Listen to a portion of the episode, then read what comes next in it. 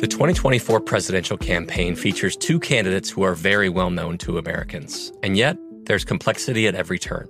Criminal trials for one of those candidates. Young voters who are angry. The Campaign Moment podcast from the Washington Post gives you what matters. I'm Aaron Blake, and I'm covering my 10th election cycle. My colleagues and I have insights that you won't find anywhere else. So follow the Campaign Moment right now, wherever you're listening. You know you've got a comeback in you. When you take the next step, you're going to make it count. For your career, for your family, for your life. You can earn a degree you're proud of with Purdue Global. Purdue Global is backed by Purdue University, one of the nation's most respected and innovative public universities. This is your chance. This is your opportunity. This is your comeback. Purdue Global, Purdue's online university for working adults. Start your comeback today at purdueglobal.edu. Xfinity has free premium networks for everyone this month, no matter what kind of entertainment you love. Addicted to true crime? Catch killer cases and more spine-tingling shows on A&E Crime Central. Crave adventure? Explore Asian action movies on Hayah. Searching for something extreme? Check out skating, snowboarding, and more on Fuel TV Plus, the global home of action sports. And find crowd-pleasing bops on iHeartRadio's Hit Nation playlist. There's new free shows and movies to love every week. Say free this week in your Xfinity voice remote. From BBC Radio 4, Britain's biggest paranormal podcast is going on a road trip. I thought in that moment, oh my God, we've summoned something from this board. This is Uncanny USA. He says, somebody's in the house, and I screamed. Listen to Uncanny USA wherever you get your BBC podcasts, if you dare.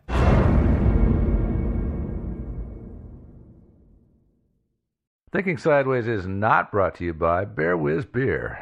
No, instead it's brought to you by your local cat and dog shelter. That's right, there's lots of fuzzy, cute little four-legged critters out there that need your help. They want a home. They want you to come down and adopt them. If you can't do that, and sometimes you can't, you know they could always use help, money or volunteers, but definitely do something for those little critters. They need you.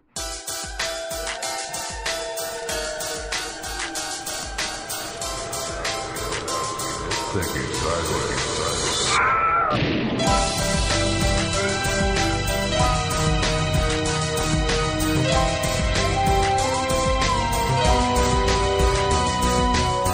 Hey there, and welcome to another episode of Thinking Sideways. I am Steve, as always, joined by Devin and Joe, who wants to sing, but we're holding him back. Uh-huh. I just want to sing, Father. Yes, and we've got the shock collar on you, so you cannot sing. All right. So we, of course, as always, have a mystery, and this week the mystery is spontaneous human combustion actually a real thing? Well, Done. So it's a hot case. We've got to cover it. Got a lot of hot leads, do you? Yes, I do. Yes, it's burning up. So for those of you who don't know, spontaneous human combustion is described as the rare event when a human body is found partially or sometimes fully burned to basically ashes, while the things around the body have suffered very little, if no, damage from the fire that seems to have consumed it. Which is, what do you think about it? Kind of weird. Because usually when you find burned up bodies, they're in the middle of a big fire themselves. Yeah, the whole place has gone up. Yeah, so it is a little strange when you think about it.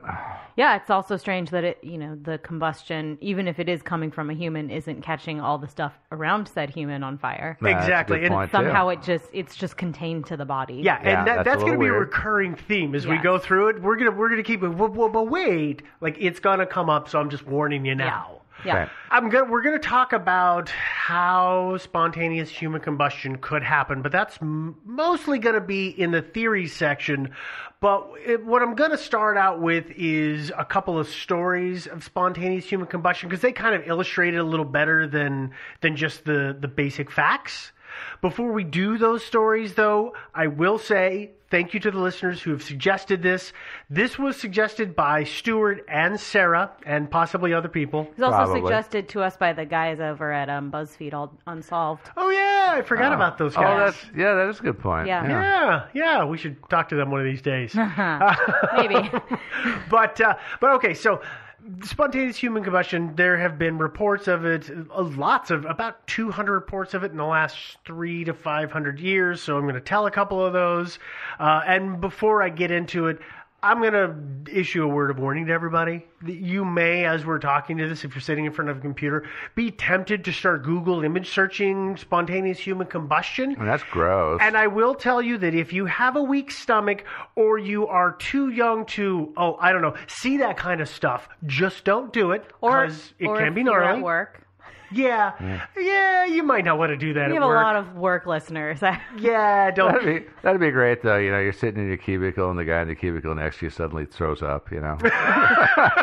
Jeez, Bob, what was that?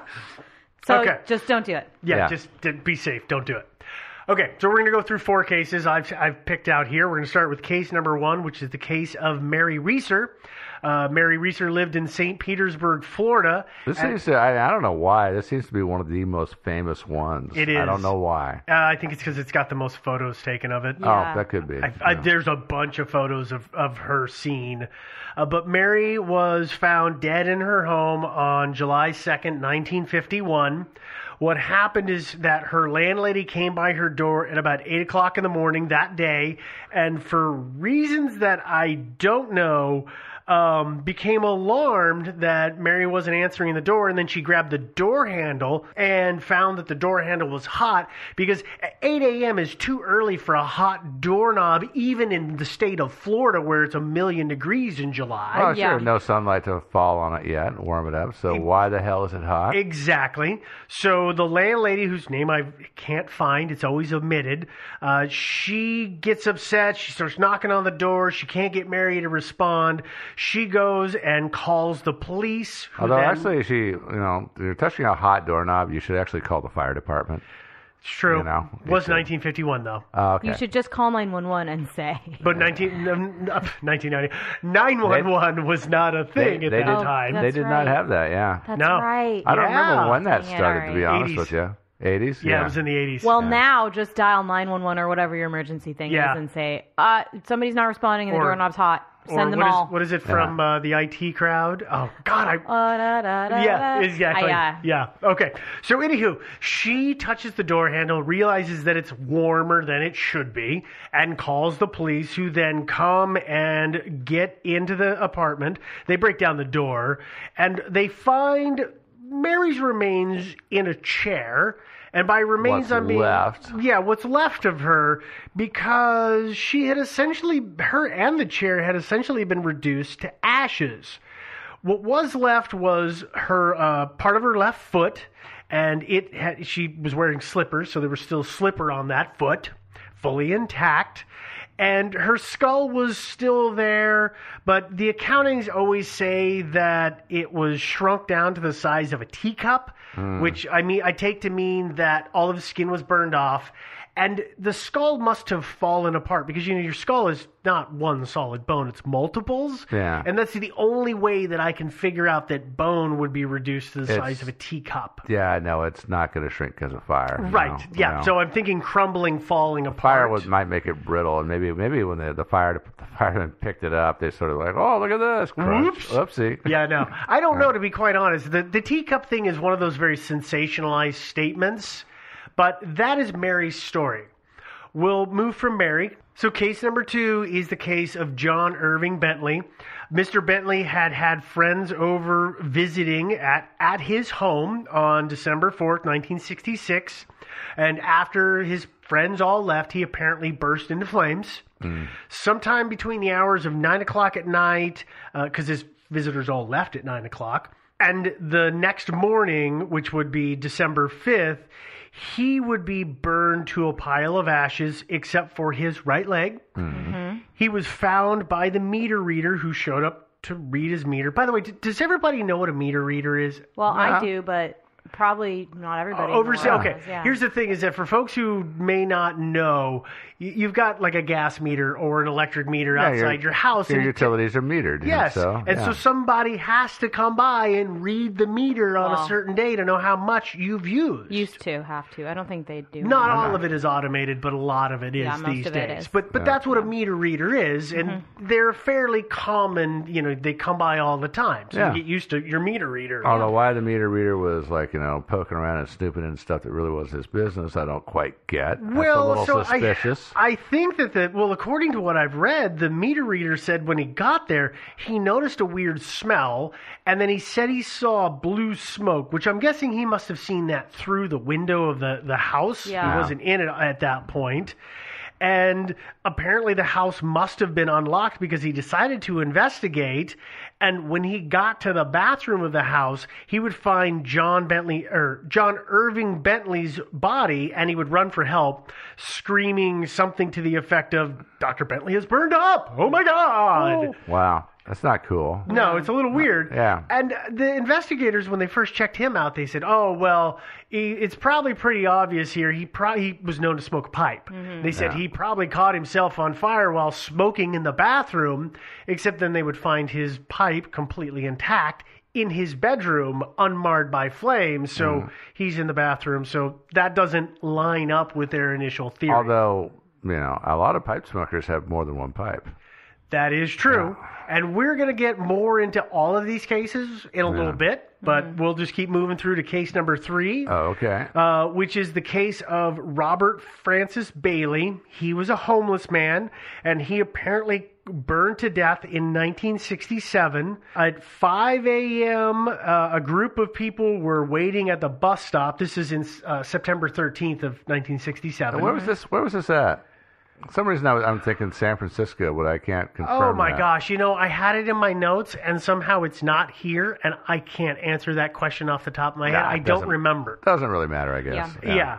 But these people are waiting outside for the bus, and they look up into the window of a nearby building, and they said that they saw flames, and so they called the police. So it was like not the fire department? Right. It was like an abandoned house, though, right? Yeah. Abandoned building. It's always listed as a derelict building, so it gives me the impression that it must have been an abandoned or almost maybe a foreclosed kind of situation, you know, completely empty building. Something that, you know, somebody experiencing homelessness might squat in. Correct. Yeah. Mm-hmm. Absolutely. So the police get there and they get into the building and they find Robert Francis Bailey's body, which is at that point still on fire. The arriving officers would report that they saw a blue flame that was coming out of a approximately 4-inch slit in his abdomen. Which would be really weird. Yeah, they said it almost looked creepy. Like it was like a jet of blue, like a torch. Have you ever used like a camping torch kind of thing? That's the way that's what that brings to mind to me when they call it a blue flame. A torch-like flame is this whoosh kind of fire spewing out of his belly. Yeah, I don't know exactly how you would go about processing that. It's not probably something you were expecting to see when you left the house that day. No. I would have to say you're correct. Yeah. I will say that the reporting always says that his teeth were clamped down on the newel post of the staircase, and if you don't know what that is, that's the last upright on the handrail. So it's the big one on the end. Yeah, on the ends, the top and the bottom. Okay. It's the big post. Yeah. Now I looked at the pictures, and they say that they say that it looks like he was biting down on it. To me, it looks like he fell down, and as desiccated as his body is, I almost feel like maybe his head just kind of fell into it, and that's why it looks like it was biting it, because it looks more like it's resting against it than actually, to me, biting it means, you know, clamp down into the wood, almost in pain, kind of. Mm. And it was wood, not metal. Correct, and yes. It was a newel post burned, by the way? No, not in the picture that I saw. Any teeth marks in it?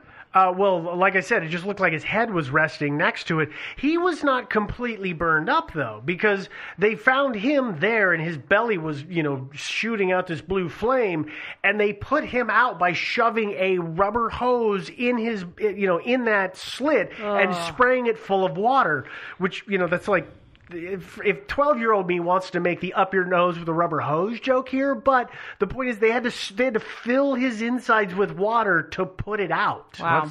Yeah, I don't know. I would have been tempted to just let him burn out myself. But, well, you know. I think that might have been a bit of a safety hazard, and maybe. It gets their Call of Duty. Yeah, I guess. Where did they get the hose from? I don't know. Where did they get the water from? I don't know. I don't get it. I assume they called the fire department. Maybe. Oh, maybe. It's my assumption that the reason people called the police for all these things is the dispatcher would then also call the fire department. Perhaps. If somebody called and said, smoke is coming out of this building, we need the police, they would say, all right, police are on their way. Oh, and also, let's just ring the fire department. So might as well, yeah. That would be my assumption. The cops are kind of crowd control. The firefighters there to fight the fire. Yeah. They work in tandem. Yeah. It makes total sense. That's just my assumption. Well, and the cops should show up. There might be arsonists who are fleeing the scene of the crime. You know? I mean, hey, there's all kinds of reasons to send police. Oh, yeah, there's a reason they take pictures of the crowds. Firebugs are around. Oh, good point. And it may be that the police officer number is way easier to memorize than, 3 numbers. Just do the one. I don't know. Who knows? We have one final case that we're going to talk about, which is number 4, Henry Thomas. Henry Thomas was a 73-year-old man. He lived in South Wales, and he died in 1980. Henry Thomas's remains were found showing... Okay, so he had apparently been sitting in like an easy chair, sort of like Mary Reeser, mm-hmm. And he was burned from the top down. So he's in a chair, so this sounds nice and peaceful, except that it appears that he was one of the weird ones that he burned from like the neck or head down instead of it sort of starting more in the abdominal area that a lot of stuff talks about. That's unusual for spontaneous human combustion. Yeah. It really is. So like Mary, he didn't completely burn up. His legs were there, as we just said.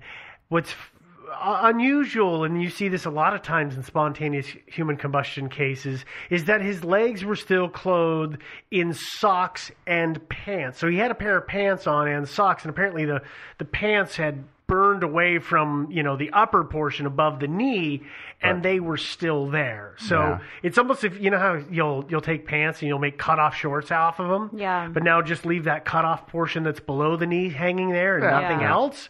It's all sitting there. Yeah. Yeah, maybe kind of flame retardant material or something like that. Well, it's weird that it would burn part but not all. Yeah, because flame retardant materials started coming on the scene late 70s, more in the 80s, and a lot more in the 90s. I mean, they got really good. They said they were flame retardant when they were still just cotton not coated in gasoline. So, but I don't know. But what happens is they find his body. He's been burned. His knees and legs are still there. They rule him death by burning. So they say he is not a case of spontaneous human combustion, though, as I'm going to repeat a lot of times today, the internet disagrees. Yeah. The internet calls this spontaneous human combustion. Yeah. Sure. Okay. I agree. Why not? Yeah. So there you have it.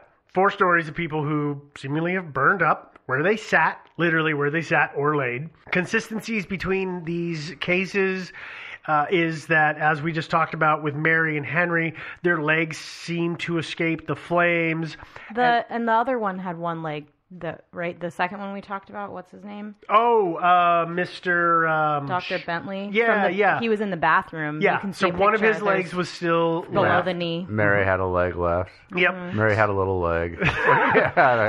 Sometimes you'll see that forearms and hands seem to be left behind. They're not burned up. But the furthest extremities. Exactly. The furthest extremities are left behind. Another consistent thing is that there's usually a bad smell in the room where the body is found. And I don't mean that dirty, smoky smell, but more of a greasy, fatty, burny smell. Kind of a barbecue smell. Not in the nice way. No. Yeah. Not in the nice way at all. Yeah.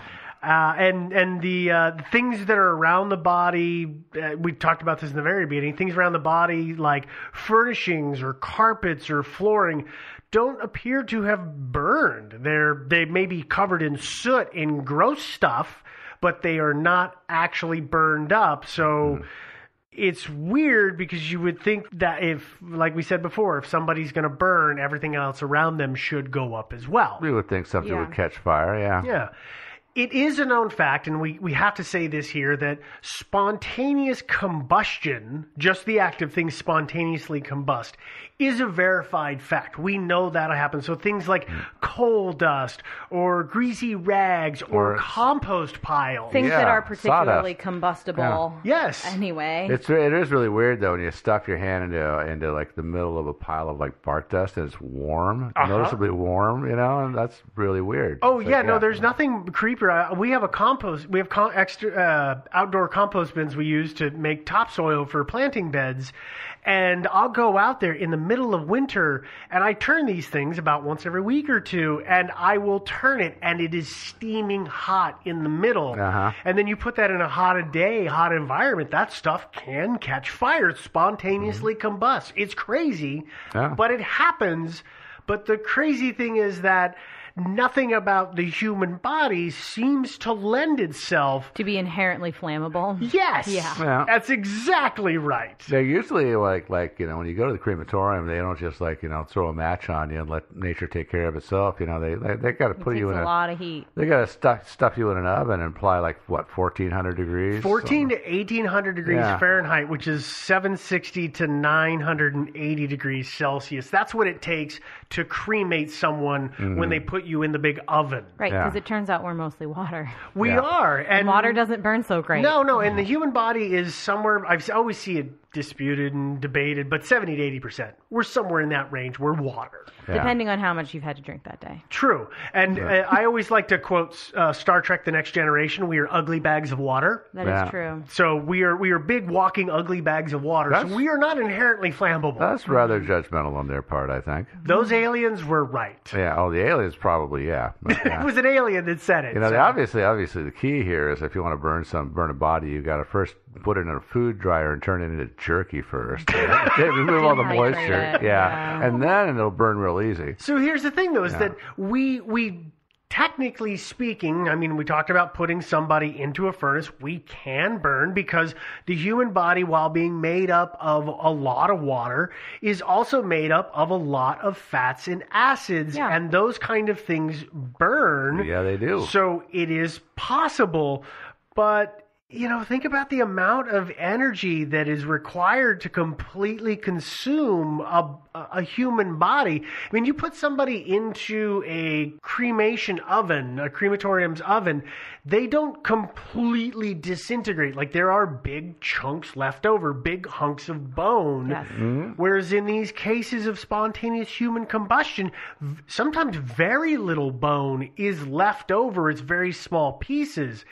Sad fact, I'm going to be cremated. I'm not going to be stuck in the ground. But you know, they don't. They then stick your remains in a blender to grind it all down. Oh, the crematorium. Oh yeah. Oh, I thought they just like took you out to the parking lot. Hit you with a hammer a few times. No.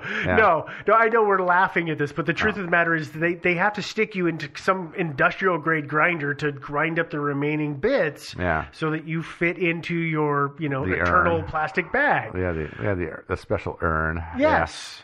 So, or plant pod.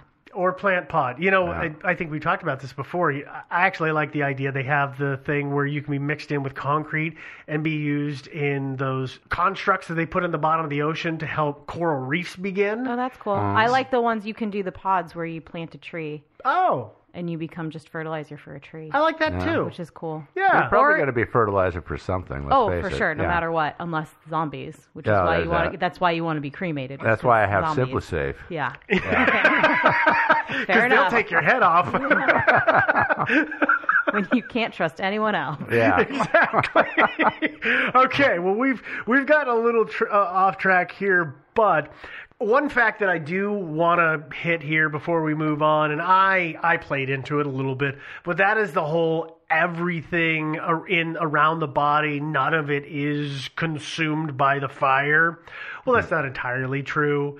Usually some things get scorched at least, right? Well, the bodies that are in like easy chairs, so Mary and Henry Thomas, they were sitting in a chair. The chairs got burned quite a bit. Those chairs got massively burned. Yeah. They burned up. Now, that again is the weird part, is that you think, well, if I'm in an easy chair in the 1980s, it's full of cotton batting. Like, that thing should just go up like a Roman candle. Mm-hmm. But it didn't. A lot of it was melted and burned, but it didn't go up and start the whole house. So some things around the bodies will burn. Carpets or flooring that are underneath the remains will be scorched and to a degree burned.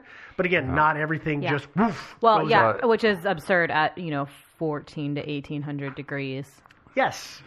Seems like things should be catching on fire way more readily. We don't know. That's what it takes to burn up a body, but I don't know if these fires actually achieved that intensity. I mean, if the bodies were burnt up, I would assume, yes. 1400, right? Yeah. But here's the deal, though. If we are mostly made of water, and let's say you're sitting in your chair, and your chair catches fire, all that heat rises.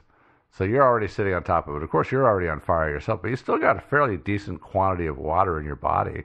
So maybe a lot of that energy is absorbed by the water in your body, and it all just, burns. I think what you're describing is much like a funeral pyre, where they set the body on the logs, on and the then top. That all consumes it. And you're talking you're taking into the transfer of energy and evaporation.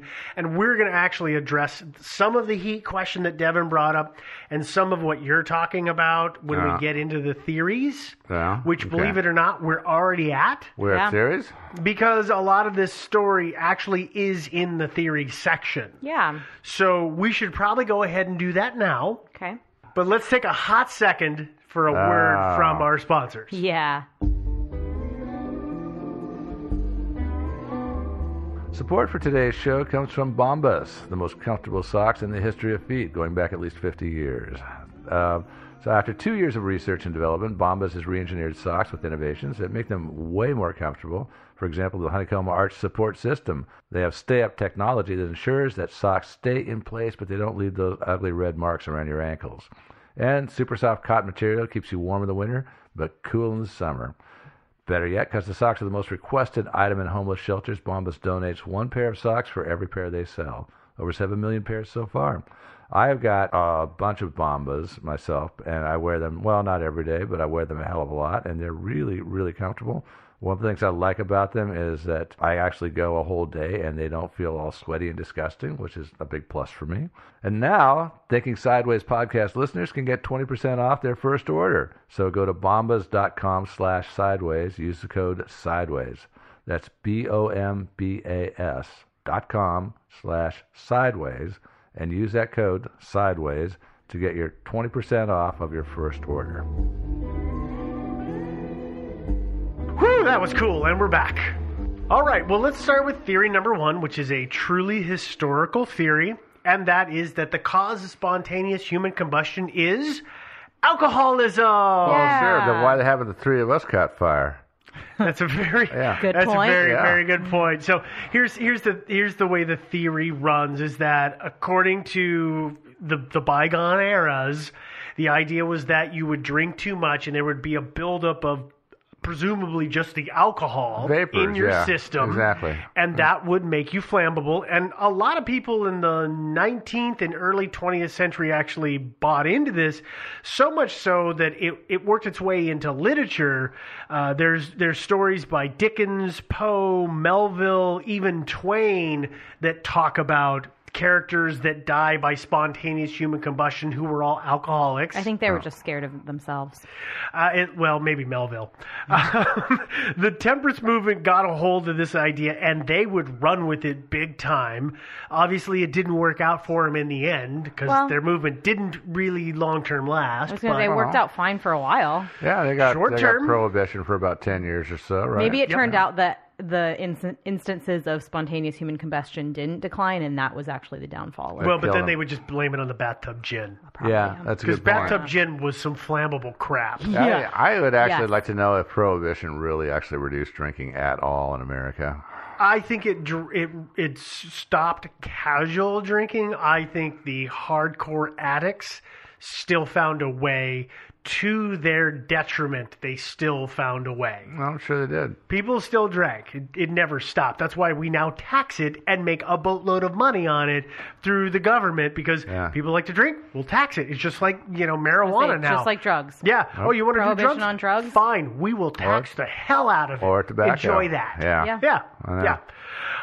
But yeah, no, so the idea, though, that drinking too much is going to make you catch on fire seems a little absurd, because I have been next to a lot of people in bars who I wished would catch fire, and they did not do so. Present company excluded. Right. So I've actually seen a lot of drunk people drop, like, lit matches and cigarettes on themselves, and they still don't go up. So. I have seen people spill hard liquor on themselves while lighting a cigarette and not catch on fire. So I don't think this is... Even 151 rum? God loves fools, and he is protecting them, apparently. Yeah. Well, so this one obviously, I think is, we can just throw it under the rug, because it's not there. Unless, you know, in some cases, like, you know, if you're drinking, like, you know, 180 proof, you know, flammable stuff, maybe that could be a contributing factor somehow. Well, most booze, unless it's, like, at least, like, what, 150 proof or higher, it actually isn't flammable. That's true. That's true.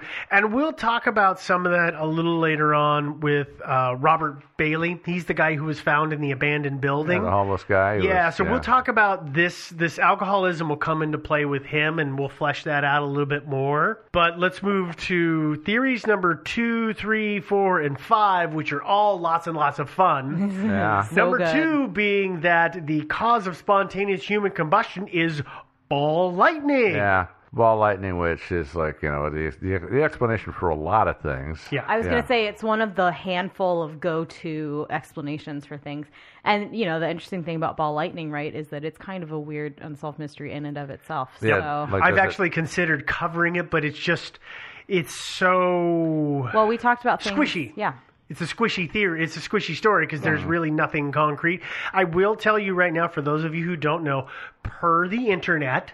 The description of ball lightning is, and I quote, a luminous spherical object that varies from pea-sized to several meters in diameter.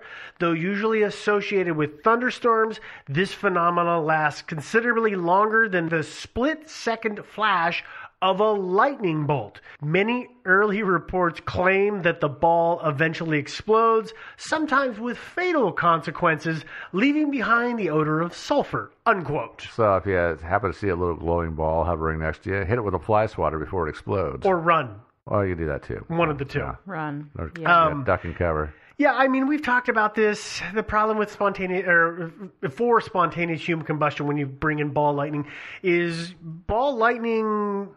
Nobody's ever proved that it's a real thing concretely. Like, they've done it in the lab. People, in the outside world, people have said that they have observed ball lightning in nature.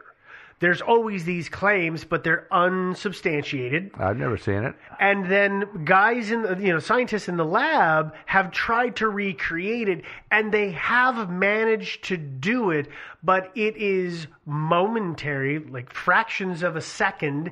It is only visible through certain spectrums with special cameras. Like, it's not as if they can say, look, we made the ball go across the room. It's here, it's gone. Mm. It's milliseconds kind of thing. So that's what electricity does, because it moves at the speed of light and all that stuff. But the hard part is that we can't even say that it's a real thing. So how can you say that that's the cause of spontaneous human combustion? That's a good point. We can say it's a real thing. We just can't say that it is a real spontaneously naturally occurring thing. Oh, okay. I will agree with that. That's good. I guess that's a good point. I will absolutely agree with that. Yeah. You're going to rule that one out? I personally do not believe that it is the cause of this, but nobody has to rule it out if they want to hang on to it as a preferred theory. I'm not going to tell you. I'll just take that ball and put it in my pocket. There you go, with your other marbles. Mm-hmm. Let's move into the next theory, which is static electricity and or geomagnetic forces. So this theory is the real reason that at parties, you shouldn't be cute and take a balloon and rub it on your head to make your hair stand on it. Especially if you've been drinking. Especially if you've been drinking, because you may burst into flames. So also don't go to OMSI after dark. And that will not make the little children love you. They do the Edison ball or whatever, where you put your hands on it and... The static electricity makes all your hair stand up? I don't actually know. Maybe it's the Tesla ball. Like a Tesla coil? Yeah. Tesla coil? Yeah. Not Edison. Yeah. Oh, ooh, Tesla. Yeah, don't start that rivalry up, because those guys are still fighting to this day. That reminds me, I got to tell you guys about Dr. Megavolt sometime. Okay. Well, we'll do that later. Another day. Yeah. So basically what this theory is it's much like ball lightning in that it's saying that for the static electricity side, it's saying that you've built up enough static charge on your body that in some way it arcs and that catches you on fire. The geomagnetic forces part, I've never really seen other than the words geomagnetic forces. I've never seen a good description of it, so I don't know what's going on there. I think your clue there should be it's just something that people call geomatic forces, not even... They can't even specify what, right? If the clue is it's like, it's forces. I don't know if nature. Yeah. The force is strong in this one. It zap, you're on fire. I have no idea. Static electricity I get. I mean, that could hypothetically geomagnetic forces, magnetism, really? I don't understand. And listen, I should have suffered. I should have been killed by spontaneous human combustion if static electricity is the cause, because I am the person who is always reaching for something and getting shocked to the point that the snap of the arc jumping from whatever thing I'm grabbing is loud enough people around me turn and look. Like, well, I get shocked all the time. And you scream, I know. But, I do. I scream like a little girl. I know. But... but it could be it's not just static electricity. You have to have, there have to be other factors present also. Some chemical composition in your body. It could also be that because you are releasing your static electricity, you're not going to burn up. It's people who retain the charge. Yeah, it's the people that you're zapping. They're the ones who catch fire and burn up. Yeah. Yeah. Do you stay long enough to see if they catch fire? No, Dr. Xavier taught me not to stay around after. So I always leave. Okay. Yeah. I've got my little blue friend. He teleports me away. It's all okay. Smart move. So static, geomagnetic forces, though, that's especially weak, I think. Yeah. Yeah. Well, let's, so let's move forward. Yeah. Ketosis is our next theory. Actually, I love the look on Devin's face right now. I kind of like this one better than the ones we've had so far. Well, they get better as they go. Yeah. I stacked the deck on purpose. Ketosis is a theory that is proposed by a man named Brian J. Ford as the cause of spontaneous human combustion. And he says that it's because of this chemical process in the body, ketosis, that these people are catching on fire. Which, by the way, is a real thing. Oh, it's totally a real thing. It is, yeah. So if you don't know, ketosis is a process by which the body metabolizes it and burns fats in the body to make energy instead of burning glucose to make energy. Because you have two ways. There's basically, is it aerobic and anaerobic? Those are the two. No, it's not aerobic and anaerobic. But there's the two different methods. And they both make energy, which is, when people are fasting or they're dieting, they aren't taking in as many calories, but they're still able to function. They're getting that energy. And it's because their body is converting fats into energy through ketosis. Yeah. And clarify, for your body to actually survive on ketosis, you have to be eating no carbs. You have to be taking no carbs in. Yes. And I only know that because I've done that before. Well, and that's why I say fasting more so. Probably more so than depends on the diet. Yeah, but there are diets that are that are actually very popular right now because you just eat eggs and bacon all the time. And I am the bottle of health. Yeah, it does change the chemical makeup of your body. Mm-hmm. At least temporarily. Temporarily, but while you're in ketosis. And it's a normal process. Yeah. The body does it naturally. It's how, evolutionarily speaking, it's how you got through times of famine when there wasn't all of the things around to just happily munch on, and you had to go for days or weeks on end before you had another meal. Yeah. No. That's how you survived, and that's how a lot of creatures survive. The thing about this, though, is what Ford focuses in on is that because of this process, the body creates and then, in a way, uses acetoacetate and acetoacetic acids. I can't believe I got those right. And those contain the very unstable compounds, which are methyl and ethyl compounds. So methylene and ethylene, which are both things that are very, very flammable, when they're in high concentrations. Can be. We got to be really careful here because this is a, you know, kind of conversation that people have a lot where they're just like, well, it has, you know, monoxide in it, so it's automatically awful for you. And it's like, well, there are actually tons of kinds of monoxides that are fine for you. Yeah. Just because carbon monoxide, not so much. Yeah. The other ones maybe so okay. Yeah. Dihydrogen monoxide is actually quite good for you. Yes, yeah. I although I will tell you, everybody who's ever consumed that has died. So yeah, that's true. Sooner or later, that's a good point. You know, and actually, you can, you know, actually a bathtub full of it can kill an entire village of people. That's true. Yeah. Yeah. Yeah. It's true. Anybody who doesn't know what the hell we're talking about, we're talking about water. Yeah. It's water. It's H2O. Yeah. Yeah. Yeah. But that's exactly, you know, I just want to be careful as we're talking. Yes. It's not inherently. Yes. The body produces this stuff in very, very minute fractions of a fractional amount. Yeah. So it's not as if you are just, all the water in your body has now been replaced by this potentially explosive compound. That's not the way it works.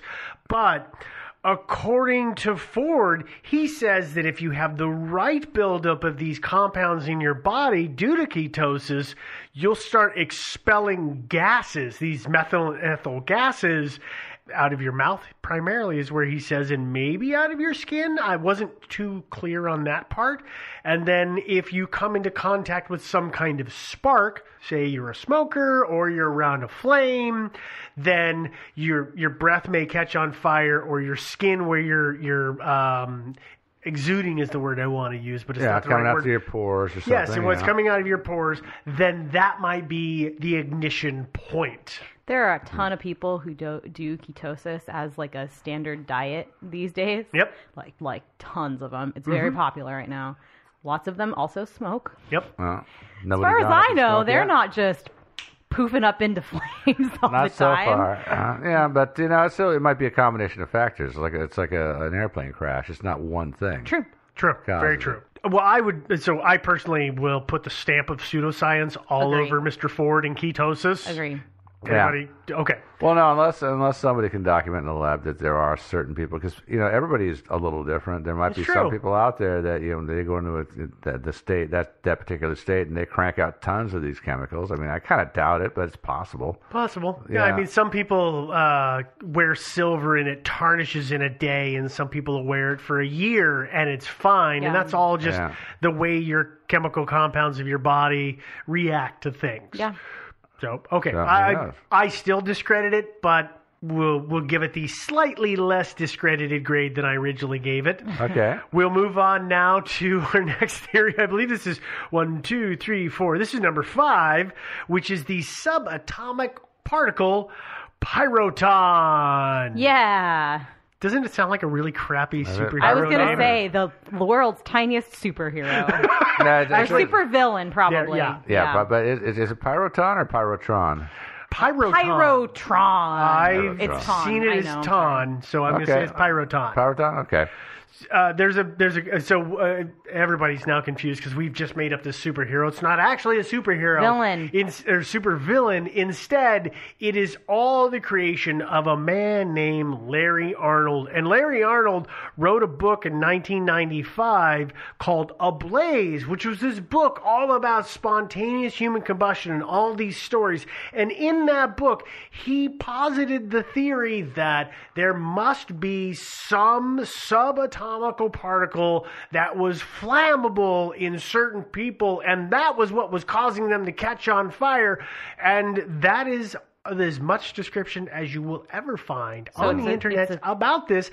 I didn't buy his book. I couldn't find it in the library. But really? I'm pretty sure that's the most that there is about Pyroton. Well, so at best, it's a theoretical subatomic particle. And there's actually a lot of those. Probably just actually fictional. Yeah. Although, some of them are kind of fictional so far. I mean, there's a lot of hypothetical ones they're still trying to actually find evidence of. Yes. But, you know, but actually subatomic particles do pass through our bodies all the time. So I could imagine that if some special little particle came along and some special set of circumstances, I don't know. And it's the little subatomic particle with the dark goggles on and the red spandex with the flame pattern on it. Yeah. Zooming through going, I will burn you. Yeah. Is that Kind of like that. Yeah. Yeah. I don't know. So, but some. Sorry, I've been watching a lot of Marvel movies lately. So have you? That's where I kind of gave up in the Marvel universe. It's gotten too complicated. There's too many superheroes out there anymore. Wait, boy, do I have a movie for you? Well, really? No.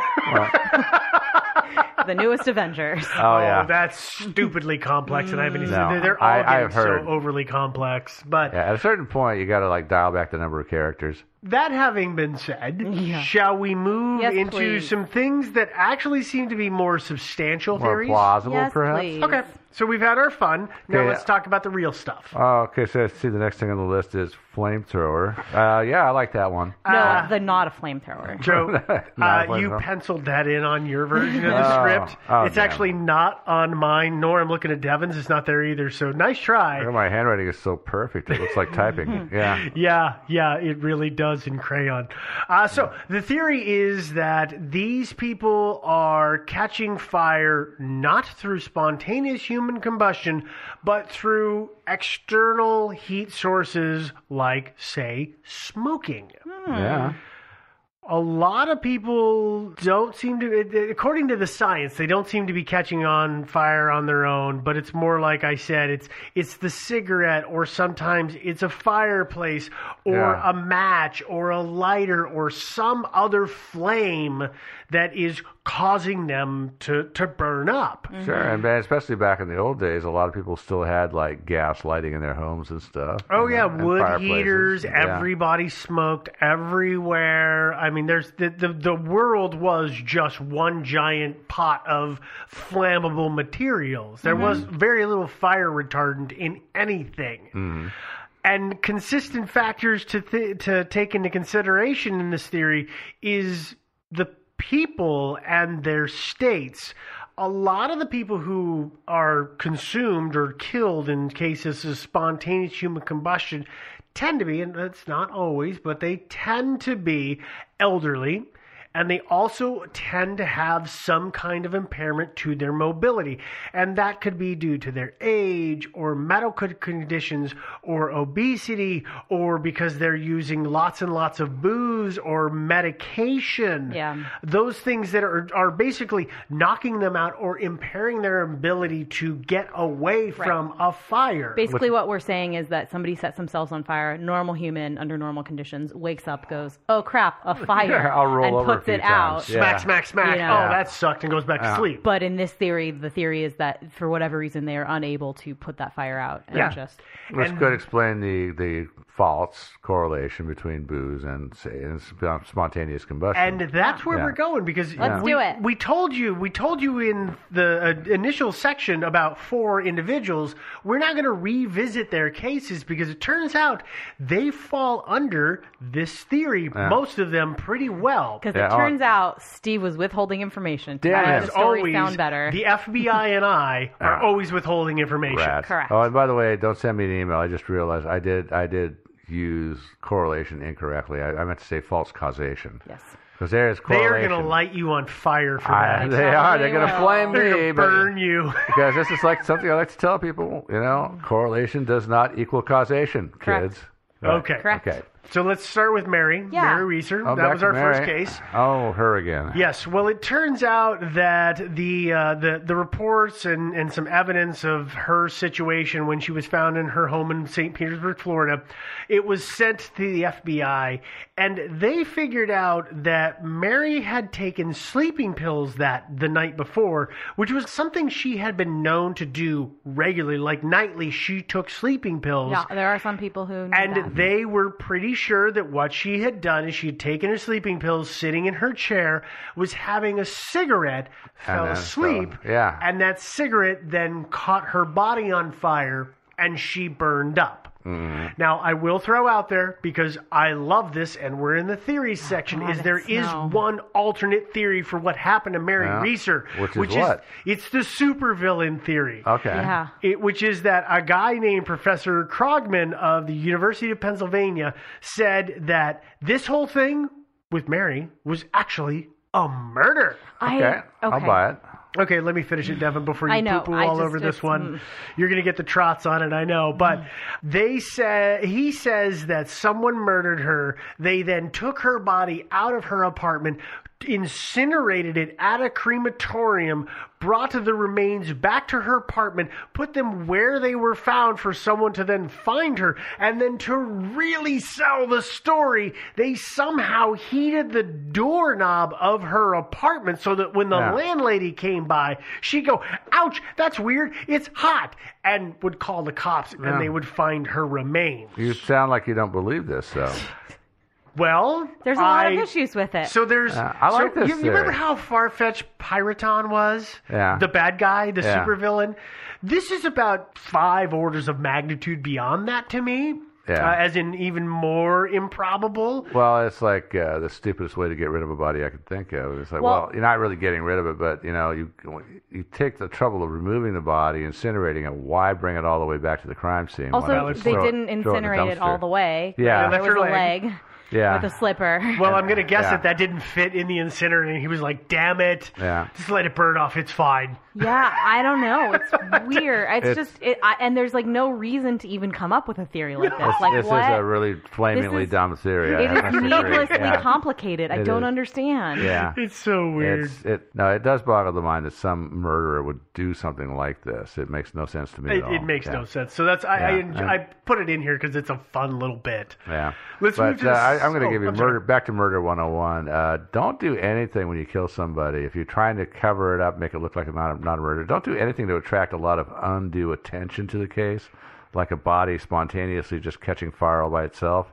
That gets a lot of people really interested in looking into it. Yeah. You don't want to do that. You don't want to draw attention to your murder. Yeah. My final problem with this is if you've got the body, you've got it cremated, just let her disappear. Like if you really put it in a dumpster. Well, if you really do feel like you need to bring some kind of mystery to it, it's real easy for the mystery to be she just disappeared one day. This is much like Joe brings up this theory of, well, they wanted to leave a mystery for the ages, so they did this. That's one of the things you always go to, and I feel like this is just so far and beyond. Yeah. No, honestly, we should leave it behind. Yeah, I'm sorry. It's fun, but it's just so cuckoo-ville. Let's talk about John Bentley. He was victim number 2 that we talked about. Yeah. The investigators figured out that probably what happened to Mr. Bentley was that, as we said before, he was known to smoke a pipe, and he was wearing a robe, and they believe that what he did is he inadvertently spilled hot ashes from his pipe onto his bathrobe. And lit it on fire. At which point he ran to the bathroom to get a pitcher of water to put himself out. Oh, by the way, a word of wisdom here. When your clothes are on fire, you don't want to run. Especially don't want to keep wearing them. Yeah, that's it. You're wearing it's a bathrobe. It's a bathrobe. Shrug it off, dude. That's, run. That's the weird thing here. But they say that he must have done this based on the broken remains of what is believed to be a water pitcher in the bathroom, along with the fact that there were remnants of his robe, which were burnt, still smoldering in the bathroom, and they were next to the hole where the body had burned into the floor. And he was known to, walk around in his robe, and he apparently always had a box or a book of matches in his pocket, which are pipe smokers. If you don't know this, smoking a pipe requires wooden matches because you have to do a lot of drawing on a pipe like that to get the tobacco actually cooking correctly or stove piping correctly. Piping is not the technical term, but you can't use paper matches. No, but you could use a lighter or a toke. Correct, but I believe that in this day and age, in the 60s, when he went, it would just be to use matches. My grandfather used to smoke a pipe, so this is how I know this. I used to watch my great-grandfather do this all the time. But it takes a while. So he's got this box of matches in his pocket, and they think that what happened is that the fire hit that cardboard box of matches, which are magnesium-tipped, and so they just went whoosh, all of them, and that probably ignited the whole thing. My guess is at that point when he's in the bathroom, he falls in his effort to, put himself out. As Joe said, take the damn robe off, but instead he's trying to put himself out. He probably fell He probably hit his head and knocked himself unconscious and would never wake up due to the fact that his body would then be consumed by a fire. It just, what can I say? This guy was just, what a walking disaster zone. I mean, oh my God, you know, I mean, first he lights himself on fire, and then he falls and, you know, hits his head and knocks himself out. I mean, oh my God. I mean, oh my God. It really is just a series of unfortunate events. Yeah. It's really what it is. Yeah. It's just amazing that it goes in that sequence. Let's move to Robert Bailey. He is the homeless man that was found in the building biting the newel post. Yeah. So no external means of ignition were found on his body, meaning he wasn't a smoker. But he was known to be an alcoholic, and I feel so bad for this guy because, oh my God, was he on rock bottom? Mm. Because he was he was drinking Jack Daniels, right? No, he was drinking denuded alcohol. Denatured alcohol? Denatured. Why did I call it? Yes, denatured alcohol, which is the stuff that they use to you know, it's paint thinner. Yes, I mean, it's stuff you use to clean like goo off of the walls. Now, isn't that like wood alcohol or something? Isn't that like poisonous? It's one step above rubbing alcohol. Rubbing alcohol. Thank you. Like this poor guy was so far down the well that he was drinking poison to get his fix. And if he is drinking that stuff, it is doing bad things to his body. Oh, yeah. And he is probably more than drunk. He's probably a little high from it. Yeah. And one thing that if you've ever seen a sloppy drunk, sloppy drunks tend to wear what they're drinking because they miss themselves and they dribble it all over. Mm-hmm. So he's now covered. He's probably got a good coating of flammable material or flammable liquids on himself. Just all ready, right? Just all perfectly teed up and ready to be a human torch. So at that point, then all it takes is somebody else smoking a cigarette and flicking an ash at him, or him trying to light a fire and creating a spark, or God knows what. And then this poor soul turns into the human torch. Yeah. Mm. So with him, it seems to be that he is the alcohol theory. Yeah. Yeah. He really is. That's what the alcohol theory is saying is going to happen. Yeah. But it's just that it's a series of factors. Yeah, I mean, it's more than one thing. I mean, it's like you're too inebriated. Number one, you're so drunk, you're going to do something stupid and light yourself on fire. Number two, you're so drunk, you don't know it. You're not, or you don't know it, or you just can't really react to it. Yeah. You're incapable. And number three, you've got booze probably all over your clothing and stuff. Yeah. You know, or at least the alcohol. Yeah. Yeah, that's rough. I feel bad for all these people because people who experience spontaneous human combustion die. Mm-hmm. They die from it. But this poor guy, he... from the description of his story, was so far down. Yeah, he was having a really hard time. Yeah, it's kind of harsh. Yeah. So let's move away from Robert Bailey. Let's. I do have to say, fire or no fire, I don't think he was long for this earth. If he was drinking that stuff, no, I don't think he was. No, I would not disagree with that. We'll go to victim in number 4, which is Henry Thomas. Mr. Thomas, there was evidence of a fire in the fireplace in his house. And they said that, so there's a non-spontaneous human combustion theory, which was that he got up and stoked the fire and then got a spark of the fire in his hair, sat down, and then calmly sat there while he burned up, which is just stupid because if he is able to move, nobody lets their head just burn like that. Yeah, you would know if you had a big...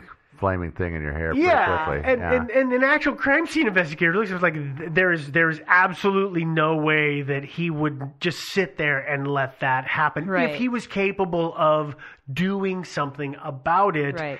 So they think that probably if he did indeed get some spark on his body from the fire, the reason that he didn't then put himself out is he may have actually already been dead. He may have actually died from a heart attack, either through shock or pain or just naturally it just you know, again, that perfect series of events. He went and stirred the fire, looked down and said, oh, hell, I got a spark on myself, and then had a heart attack and died. And therefore, then he was a perfect candidate for that fire to spread. Mm-hmm. Mm-hmm. There's a lot. That one. Was the flue open in his fireplace? I do not know. Like, could he have accidentally poisoned himself? Like carbon monoxide poisoning or something? I don't know that, to be honest with you, Devin. So here's the hard part, is that when you do look at the pictures of this, the internet loves to have photos of spontaneous human combustion. What the internet does not like to do is say which case it is. Mm-hmm. And there are a lot of cases of people burned up on floors or in chairs near fireplaces with no description of who is who. Yeah. And so I saw a bunch of them. I was like, oh, that could be, oh, no. Well, that could be, oh, no. Yeah. Which is why, like... all kinds of people, Yeah, Mr. Bailey, like, I'm pretty sure I found the photo of him, but I'm not 100% positive. Could have been Mary Reeser. I mean, hey. Yeah, well, actually, there's Mary Reeser's photos are always documented pretty well because she's one of the first one that was photographed, and I think that might be why she's so popular. Yeah. But I don't know if the flu was closed or not. Anyway, that's just a thought as well. Yeah. You know. So we're gonna. So the next theory is actually kind of a combination of the last theory, and this is what? Well, this is the how does it work then? How do it work? Okay. This is the Wick effect. Because everybody seems to be catching fire from these external sources. So, again, as we talked about multiple times now, why isn't the entire room around them burning up with them? Yeah. And scientists believe that the reason is that there's this thing called the Wick effect coming into play. So we're gonna talk about a candle. So you have a candle, a wax candle, and you light the wick on fire, and the heat melts the wax at the top of the candle, and that wax kind of flows up the wick, and that is mostly what's burning. The wick itself is not on fire. It's that fatty material, a.k.a. wax, that is allowing the flame to be sustained. Yeah. It's the same thing as I never understood this as a kid. You'd see the movies where people would they'd have torches and they'd go into the jungle cave, and I'd be like, wow, their torches burn so long. And then I would get a stick and a couple of rags, and I would light it on fire, and it would go woof, and the fire would be gone. Yeah. And for me, actually, it would last just long enough to set the house on fire. And then, Well, of course, in the movies, what they don't show you is where they put them in some kind of substance that, you know, gasoline or diesel or whatever, so that those fumes are what are burning and not the actual material. Yeah, that the candles, rags would burn rather quickly. Yeah, right, but the candles are kind of the same thing, is that the wax is flowing up the wick. It is then burning, and the wick itself is not. As fast. It does burn. It does burn. Just very slowly. You are correct. It is eventually, the wick itself is eventually consumed. Yes. And when the candle gets down to the very, very bottom and all of that wax is burned up, the wick itself is completely consumed, and then the fire goes out. Right. Because it's got no more fuel. Right. Because it's on a metal basin. That's why your house doesn't burn up. But then again, we don't use candles to light our house. Thank God. Not anymore. Thank goodness. Okay. Not here anyway. No. But theoretically, the same thing happens when the human body catches fire because of a spark. So your clothing typically is made from cotton fibers as well as other fibers, which can be flammable. And a lot of things these days are not. But if we look back in history, that was not so much the case. Pure cotton all the way, baby. It's the best stuff for burning. And what would happen is that there would be a spark. The cotton fabric would start to burn. It'd be not an open flame, but more of an ember kind of scenario where it's just slowly burning.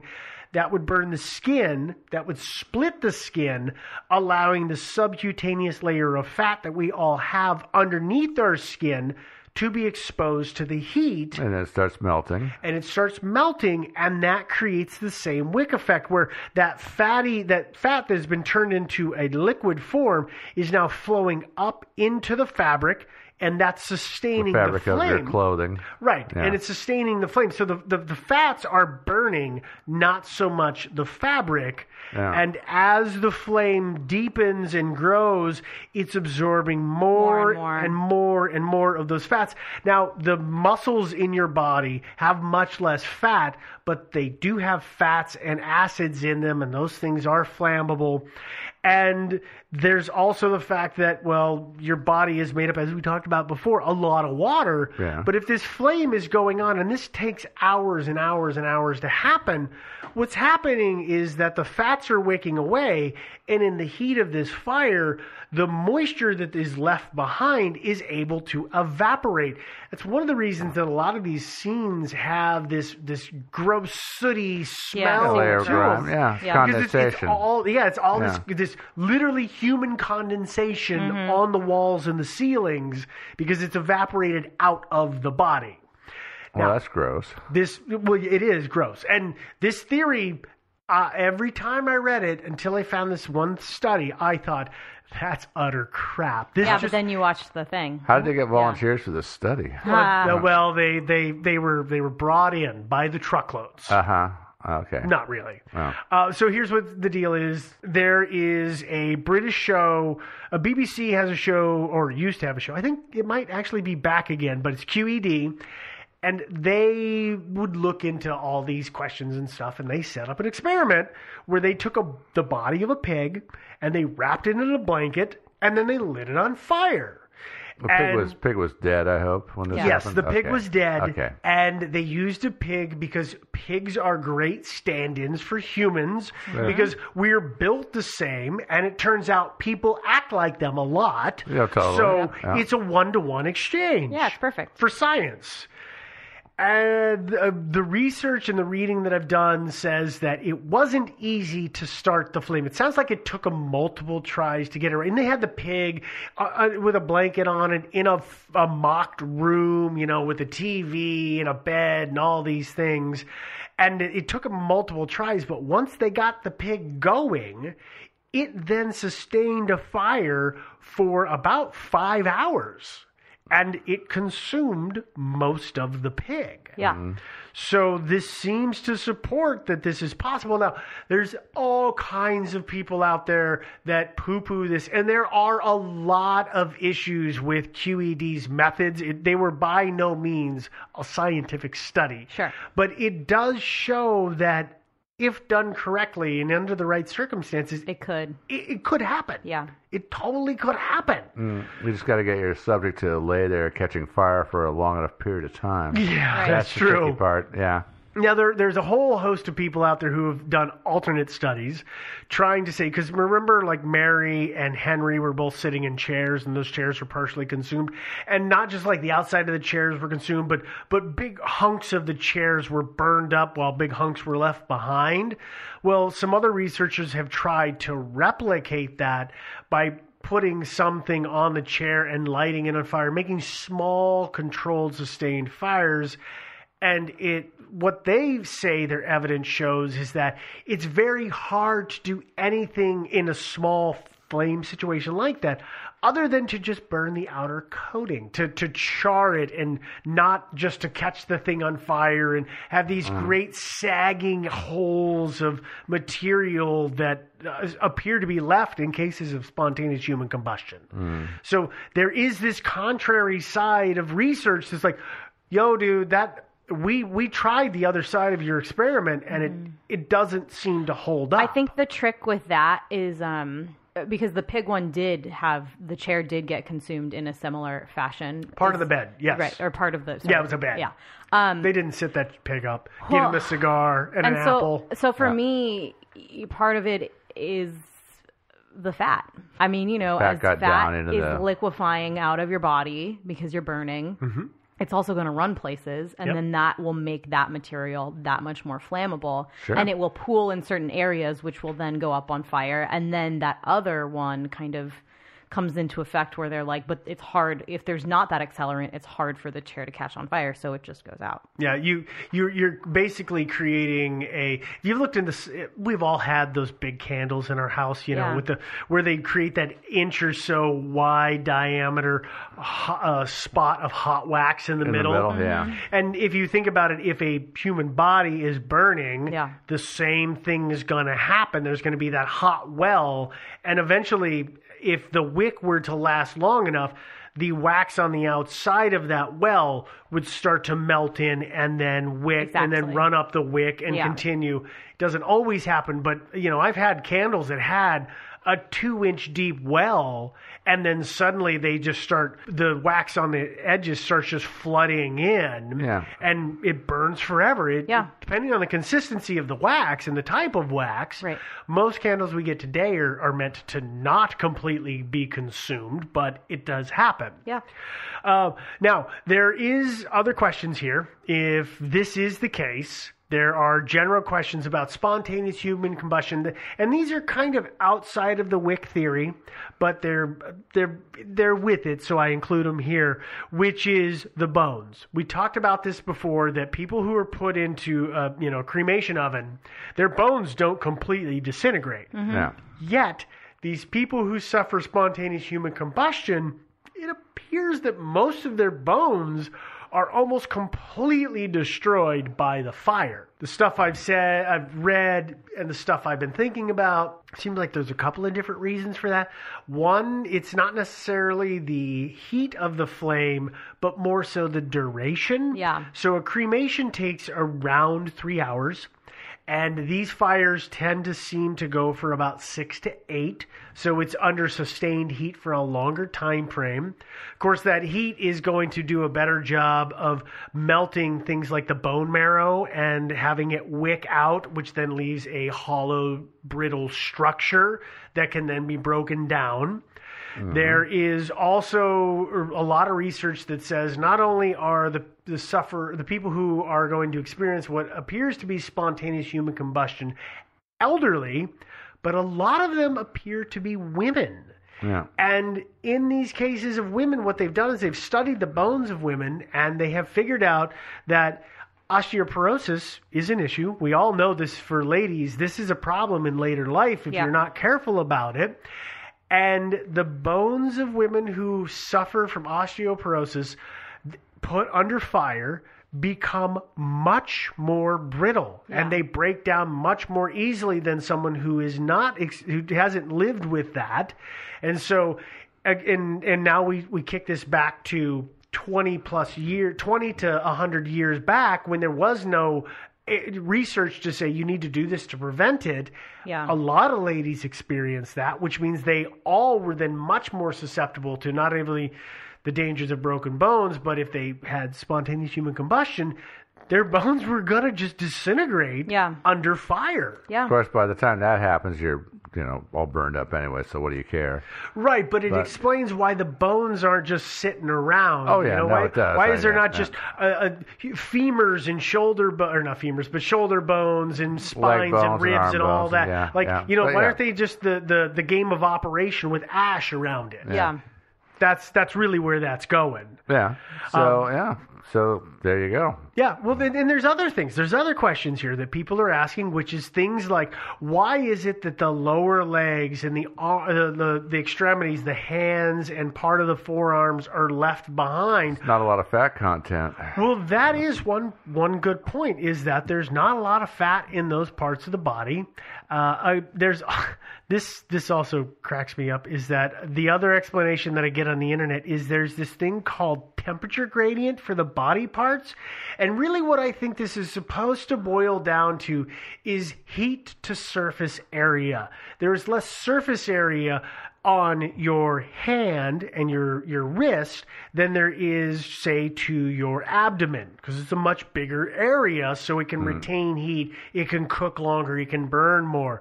But according to the internet, at least in one place I found, which is freaking awesome, it says, that's because those body parts in that temperature gradient, they're burning in the wrong direction. Because according to the internet, if you light a match and you turn it upside down, so the flamey bit is pointed down, it will go out. That's interesting. I have burned myself. I've never seen that happen. Way too many times dinking around with matches to believe that. Yeah, that's silly. So I think the temperature gradient part is literally less fat, less surface area, and not they're pointing the wrong way. Well, especially it usually seems to be legs, or a leg at least, that survive, and those tend to be lower down, and of course the heat all rises. Mm-hmm. So it shouldn't be a huge surprise, I suppose, if a leg or two might survive. And, you know, a lot of times the reason that hands don't survive... You've got them in your lap, maybe? Well, you've got them in your lap or on your chest or on your abdomen in some way, shape, or form. And so they're on top of that larger heat source, and so they are then consumed. So... Okay, so my general takeaway, and I you two can tell me your thoughts on this. My general takeaway from this is that I don't think that people just randomly ignite. No. I do think that they are in some way incapacitated, and it to me, the external source of fire is something like a furnace or a fireplace or a cigarette.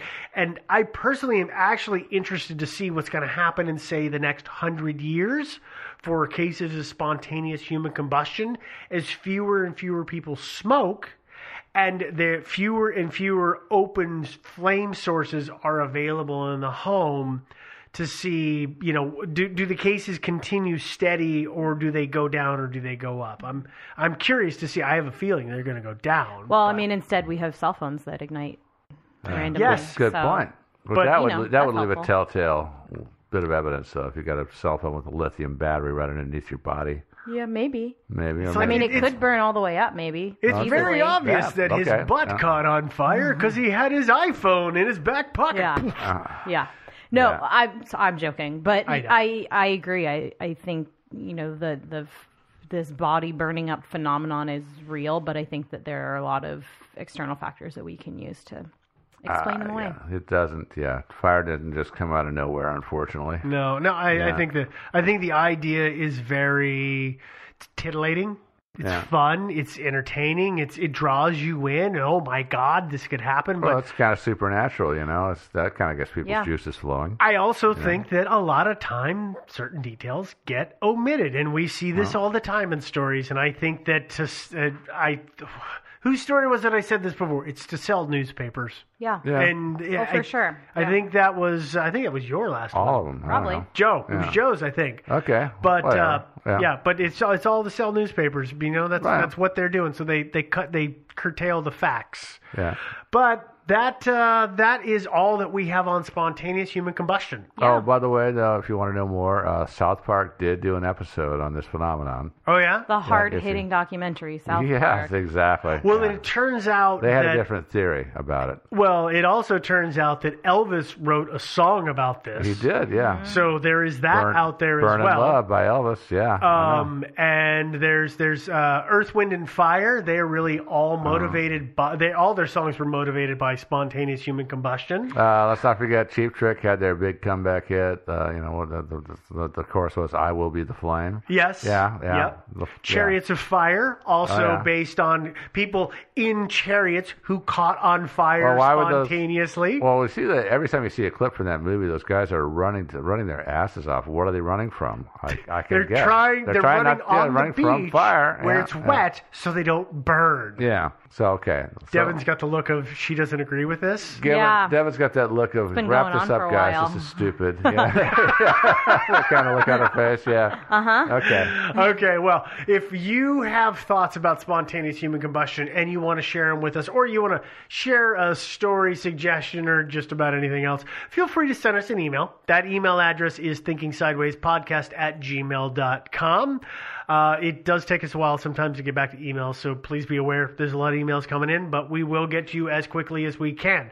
This episode is available for download or streaming along with some of the research links to it, as well as all of our prior episodes on our website.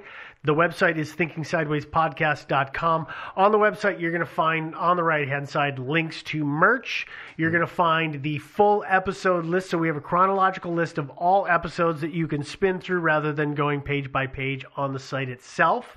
We also have on there links to places that you can find us because, of course, you can get us off our website, but... people know where they like to listen to us through. So you can do it through Google Play. You could do it through iTunes. You could do it through Stitcher or Stitcher Premium. Stitcher Premium, yeah. We've got links to all that on our website. If you're using one of those sources and they allow you to subscribe and leave a rating and a comment, please do. Positive ratings and reviews help others find us. And if you are a Stitcher user, but you are not a Stitcher Premium member, I'd encourage you to become one, because we are on Stitcher Premium, and by joining, what you get is you get all of our episodes 4 days early, you get them ad-free, and we put out bonus content once a month. Basically, that's an extra episode a month, yeah. And that's all available to you as a Stitcher Premium member. So if you want to do that and you want to get a hold of those benefits, go to Stitcher.com/Thinking Sideways, enter the promo code Sideways, and if you sign up for the 12-month plan, you get 1 month free. Yeah, it's pretty good deal. Yeah, it's totally affordable. It's totally awesome. I know a lot of people, even our mods are doing it, which is really funny, because they're like, oh, I totally know what everybody's going to talk about on Thursday. Try not to spoil it. No spoilers, guys. Yeah. Okay, where else are we? We're on social media. We've got a Facebook page. We've got a Facebook group. So like the page, join the group. If you want to join the group, you got to answer the questions. They're super easy. I think you can figure it out, but lots of fun discussions happening there. So not only are we on Facebook, but we are on Reddit. We've got a subreddit. We are on Twitter, where we are Thinking Sideways, where Devin puts out all kinds of funny content. We are also on Instagram, where we're Thinking Sideways Podcast, so you can get the show links as well as other funny photos that Devin puts up. Steve sometimes puts stuff up, too. I occasionally put stuff up. Did the microphone sock photo go up? I don't know. Oh, we need to make sure that goes up, because that was. I came up with a pretty clever way to keep my pee sounds down on a microphone. Pop filter, pop filter. I'm not putting that pop filter up. It's gross. Oh, yeah. It's not gross. It was freshly laundered. It didn't look laundered. It looked kind of brown to me. Okay. But So I think that is all of the places that you can find us, support us, do all the awesome things that you want to do. I don't have anything else to share here. We're over an hour in. I didn't think spontaneous human combustion could go on that long, so we should put this fire out, spray some seltzer water on it, and call it done. So until next week, ladies and gentlemen. Flame on. Toodaloo. Right now, I got nothing. That was really watered down. Yeah. Thank God.